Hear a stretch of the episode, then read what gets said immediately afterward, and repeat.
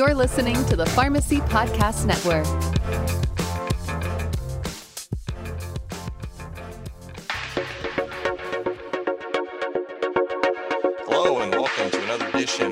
Changers Clinical Conversations. I am your host, Jeff Wall, professor of pharmacy practice at Drake University.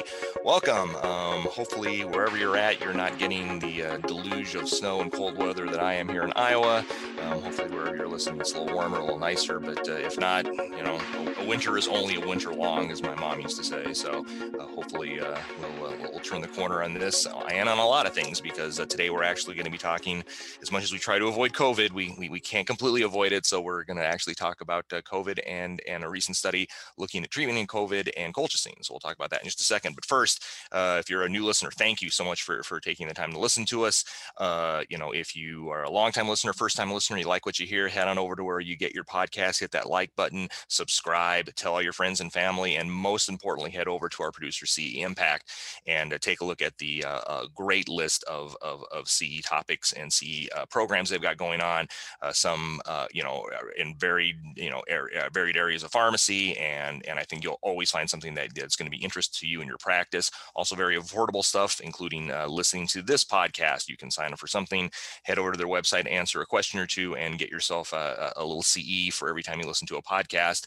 I can't think of an easier way to, to, to get CE. So, uh, so head on over and do that. So uh, today we are going to talk about the COLCORONA study. And yes, I had to practice saying that a couple of times. So um, as everyone knows, um, you know, I'm, I'm not going to belabor where we are with COVID because I think everybody kind of is, is well aware of that. But we're still, even with, with the vaccines looking, things looking good. And I mean, there's data from Israel now, you know, where they've actually managed to vaccinate almost 50% of their population that they're finding, as you might expect, uh, um, uh, um, I mean, uh, hospitalizations are plummeting, and, and and and hopefully things will go back to normal there soon. Hopefully things will go back to normal here soon as well um, as we get more and more people vaccinated. But that's not going to abrogate the need to have have have good treatments, and and so you know, there's probably not been a rush to try therapies, uh, especially repurposing older drugs uh, uh, for a disease certainly in my lifetime and probably since uh, you know maybe maybe even maybe even the 1918 uh, uh, so-called Spanish flu. So you know there's been this this mad rush to try to find uh, therapies that are, are, repurposed drugs that we already have that hopefully aren't too expensive, aren't uh, very dangerous, that may have some benefit, and and certainly you know uh, there's a lot of other therapies being studied and in, in, studies and stuff like that. But just recently in a, in the preprint server um, medRxiv. Uh, the Corona study was published. Uh, you may have heard this actually is, is made a lot of the rounds uh, in the lay media as well as as medical websites like like uh, uh, Medscape, where they're touting things like a 25% reduction in, in, in hospitalization and death. And I think one of the reasons why I wanted to talk about this today is because I think this is this study is a perfect example of of an old trick that that is sometimes used to, to make results seem better than they are, and that's you know you know elevating relative results versus absolute absolute results. And we're going to talk about what that means in this study uh, here in just a second. So why would colchicine, which is a drug that's been used now for over 2000 years for gout, it's one of the one of the original drugs that, that Hippocrates talked about. Um, you know, it's also used for things like like pericarditis and, and Mediterranean fever and, and, and all sorts of stuff like that. You know, why why would it work for COVID? And of course, it, it all comes back to this inflammatory uh, response that some people, obviously not everybody, but some people get that where the immune immune system kind of goes crazy, um, and and in, uh, particularly interleukin six and, and and some of the some of the other interleukins that uh, increases uh, the, the, the risk of pneumonia, primarily probably because of capillary leakage of, of fluid in the interstitium, and and and and that leads to you know again that kind of ground glass opacity that that my doctors talk about so much when when when they're when they're seeing these patients, and that can lead to, to COVID pneumonia and and eventually in some unfortunate patients acute respiratory distress syndrome. So you know, if, if we could catch that inflammation, uh, you know, early or, or, what they're calling the cytokine storm early enough, uh, could we keep uh, serious uh, um, uh, uh, pulmonary problems from these patients from happening? So that's that's what a lot of things are being looked at for. And, and, and colchicine certainly is a potent anti-inflammatory. It's why it's obviously used for gout. It's why it's used for pericarditis and stuff. So certainly I think there's biologic plausibility about why you would want to use colchicine for, for, for these patients. So that's kind of the background, the COLCORONA study uh, was actually a study that was run by the Montreal Heart uh, um, Institute. Um, and, and, but even though it, it, was it was started in Montreal, um, it, it, actually is it was uh, done in six countries, so it was a very large study, probably one of the largest studies in COVID patients to date. It was a randomized controlled trial, so it's it's going to give us you know kind of the highest level of evidence. And and for another time, we can certainly have a have a discussion about you know you know randomized trials versus other types of, of literature. But I think we all agree that that the best way to determine causality, determine that yes, this drug does what we say it's going to, is is is to randomize patients and and and to and to blind them and and the, the investigators if at all possible. Um, and so this was a randomized control trial. Um, now you could argue that that given the the notorious side effect profile of colchicine, you know how how good is the blinding, and and um, that was one of my uh, uh, um, uh, critiques of the study was that you know if, if you take a drug and all of a sudden you start getting terrible diarrhea it's a pretty good bet that you're going to know that you're on colchicine so that's just something to think about. But in this study they did randomize patients to uh, who had covid and we'll talk about how they determined that uh, to 0.5 milligrams bid for three days and then 0.5 milligrams daily for another 27 days. So it was, it was a month treatment so it wasn't like a, an antibiotic treatment. You, they got colchicine for a month with a loading dose of 0.5 bid for three days and then 0.5 daily for 27 days. Uh, um, uh, many of the pharmacists that are listening are probably going, well, we don't have 0.5 milligram uh, colchicine anymore on the market. And that's exactly right. We only have 0.6. So that is another issue about the external uh, validity of the study. And we'll talk about that in a second. So who did they include? They included patients who were over age 40 and had received a diagnosis of COVID-19 within 24 hours. So that was one, one big key piece is that uh, you had to start treatment within 24 hours of the diagnosis of COVID-19. Uh, they were not currently hospitalized, no, nor under immediate consideration of hospitalization. So they, they were sick, but they weren't they weren't um, uh, sick enough that they had to be either hospitalized or, or having impending hospitalization. They had to meet one of at least uh, uh, several high risk criteria. So patients who are more likely to get super sick from COVID, and that's patients over age 70, patients with a body mass index of over 30, patients with diabetes, patients with uh, a systolic blood pressure of greater than 150, patients with known uh, respiratory disease, known heart disease, known coronary disease, uh, patients who'd had a fever of over 38.4 within the last 48 hours, uh, uh, dyspnea on the time of presentation, um, and then something wrong with, with their white count, if they had a, a low white count or, or pancytopenia where all their counts were low, or if they had uh, uh, the combination of high neutrophil and low lymphocyte count. So again, this was a very broad group of patients.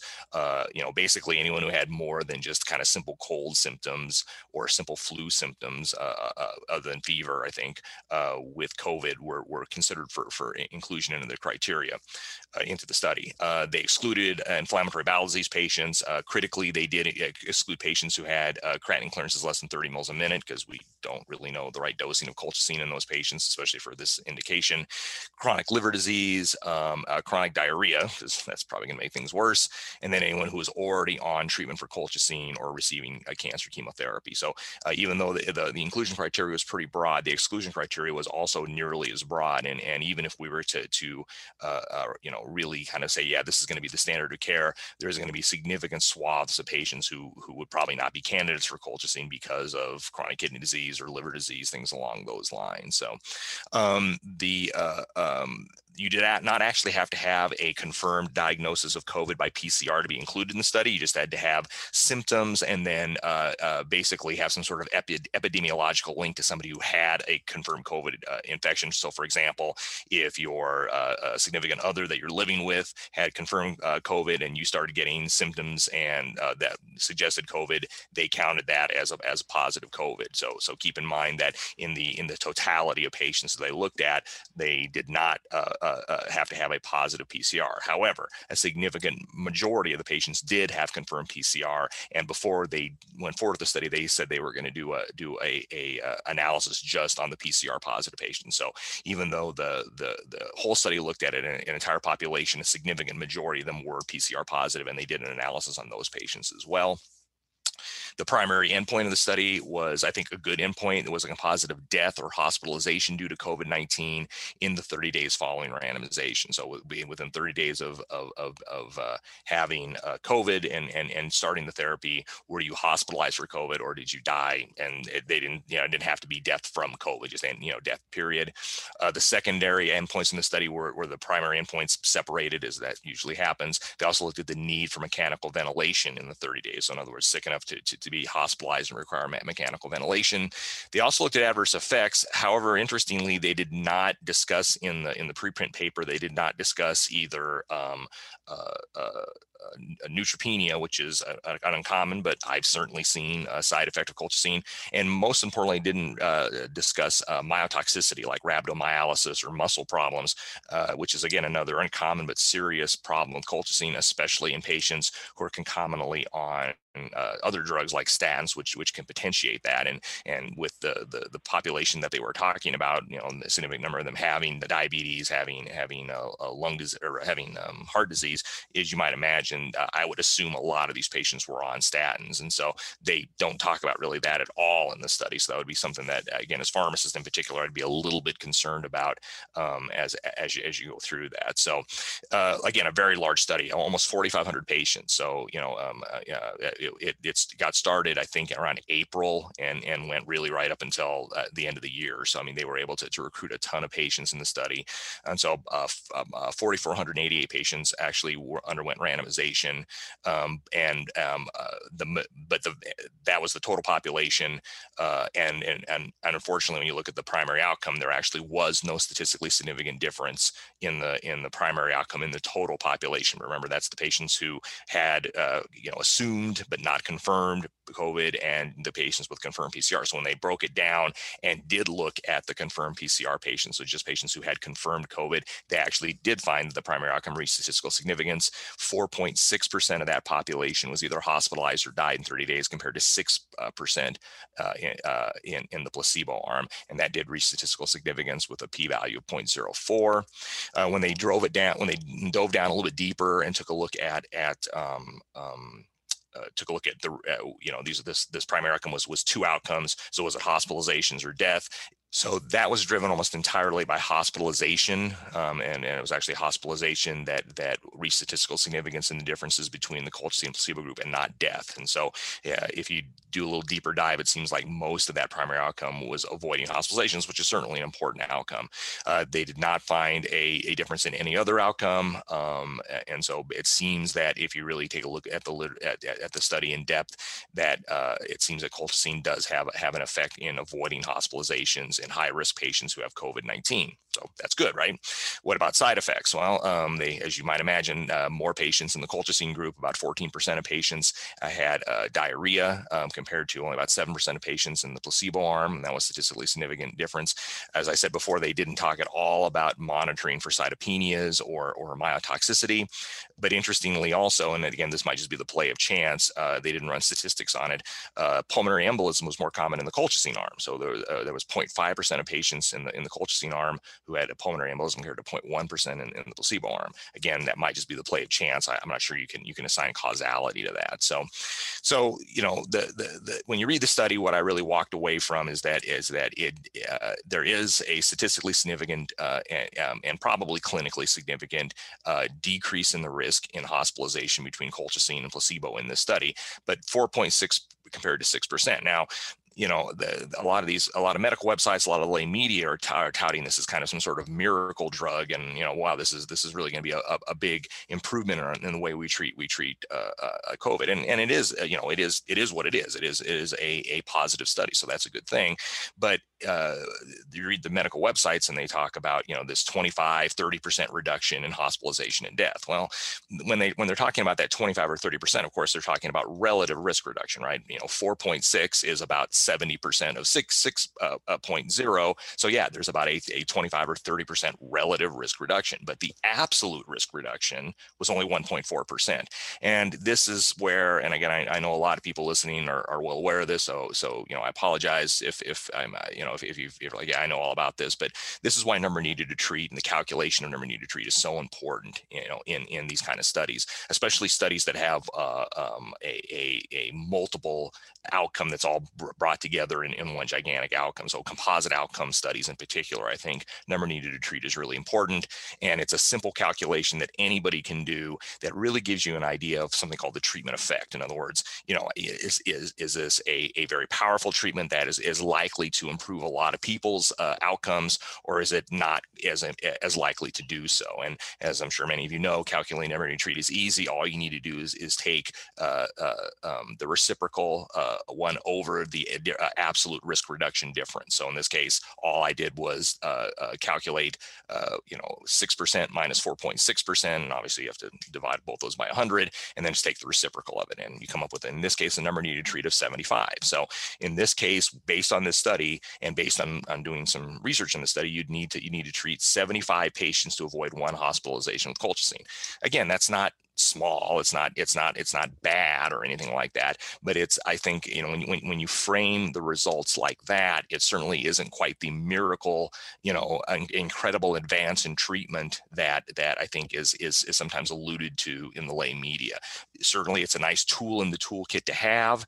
Um, i think we're going to need to really wait until the entire paper is published to really get some more information especially about safety because again I, I was very surprised they didn't they didn't talk really at all about cytopenias or myotoxicity. And with five, you know almost 5000 patients i think you probably have enough patients that if that were to be a problem you'd probably see it crop up. So i was kind of interested you'd be interested in hearing, hearing that. The other piece i think especially for some of the prescribers listening is is and i know many of the pharmacists especially the community pharmacists are well aware of this is that colchicine is no longer cheap. Um, you know yes when i came out of school you know uh, it was it was pennies per, per tablet right? It was super duper cheap, but uh, because of an initiative by the FDA, FDA now probably more than 10 years ago, um, um, uh, the, uh, that basically resulted in uh, a, a, uh, a, company called UBC Pharma, who uh, actually did a randomized control trial with colchicine in, in gout and found, not surprisingly, that it worked in gout. the FDA gave them market exclusivity for several years to, to produce their own colchicine and declared all generic colchicine that had never really gotten FDA approval was one of the many old, old drugs that kind of got grandfathered into approval. Um, uh, they they said no, can nobody can make those anymore, and only only the the the FDA approved version can come out. And and and in the years since that, we've had a couple of other brands that have come out as well. But in in in a very short period of time, uh, colchicine went from penny a, pennies a day to ten dollars a day. Now the that was when when Colcrys, when the only name brand of of, of colchicine came out, the prices dropped some. But but uh, you know my my research on the subject and asking some friends of mine, you know, they say that that, that a month of colchicine in patients is probably going to run you around you know, 125 to 170 uh, 70 bucks, depending on on the, on the pharmacy and, and and all that uh, and the and the brand. So I mean, let's round it to about 150 dollars. And you know, so you know, a, 30 day course is not going to be pennies in the United States. It's it's, it's going to be more than that. Um, I suspect that most insurance companies will not be willing to to easily uh, cover uh, this off-label use of colchicine. So I, I, you know I think that I think that the the the monetary costs are not insignificant, especially when patients are having to pay out of pocket for it. Um, and and again, you know, I, I, the safety uh, of, of colchicine, especially because they use 0.5 versus 0.6 in the United States, um, are, are, are something that I think really needs to be fully fleshed out. So my I kind of walked away from the study saying, you know, I, I wouldn't say I was underwhelmed. Um, um, I, I would say I was whelmed. If I can steal something from uh, from Young Justice, the the TV the DC TV series, I was whelmed. Um, I mean, I think I think that there is a a, a role for this, and it certainly seems that in, if we could target patients in particular, you know, high risk patients who might seem to benefit, who knows, you know, as as, as more analysis of this data is done with 5,000 patients, they can probably do that. We might be able to drill down into the patients who seem to get the most benefit from it. You know, maybe it's it's the diabetics, maybe it's the patients with known respiratory disease. Well, and I think that's something that that may come with the uh, full publication of the paper in the peer review literature. Again, keep in mind, and that's just the world we live in nowadays that that we're making huge treatment decisions based on on on studies that have not actually gone through the peer review process that are that are that come up in preprint servers or in some cases uh, uh, even just press releases uh, we found ourselves having to make uh, therapeutic and, and, and, other decisions based on. So uh, you know it'll be interesting to see when that comes out hopefully soon. Hopefully they'll, they'll kind of get the peer review process going and we can get some information and really find out you know who is most likely to benefit from colchicine and and as the as a as a pharmacist as something I would be very you know interested in is making sure these patients don't have renal disease that they're not on concomitant statins in particular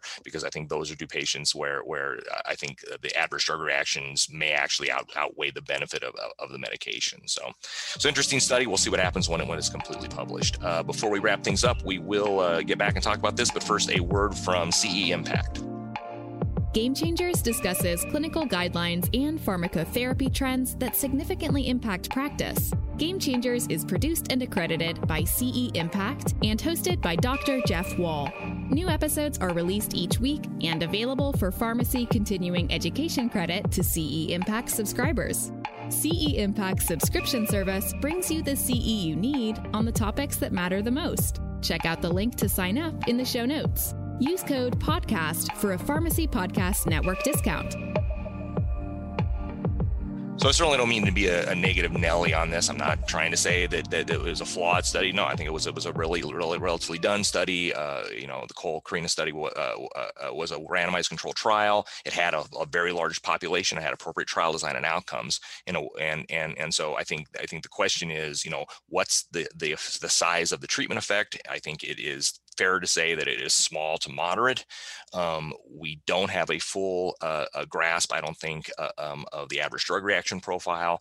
And I think the cost is going to be a bigger issue than I suspect many uh, prescribers think, because I think especially many more veteran prescribers will think, oh, hey, you know, colchicine, it's, you know, probably you can probably get a hundred of them for, for five bucks. And that's just, that's just not the case anymore. So hopefully uh, we'll, be able to find out where uh, uh, the, these patients, which kind of patients can really benefit from that. So that does it for this week of of uh, um, Game Changers Clinical Conversations. Again, thank you for listening. Head on over, subscribe, like, tell your friends, and head over to CE Impact uh, to, to sign up for some great CE. I will talk to you next week. Remember that uh, time flies. I don't know where it's going, but the most important day is today. So catch you next week.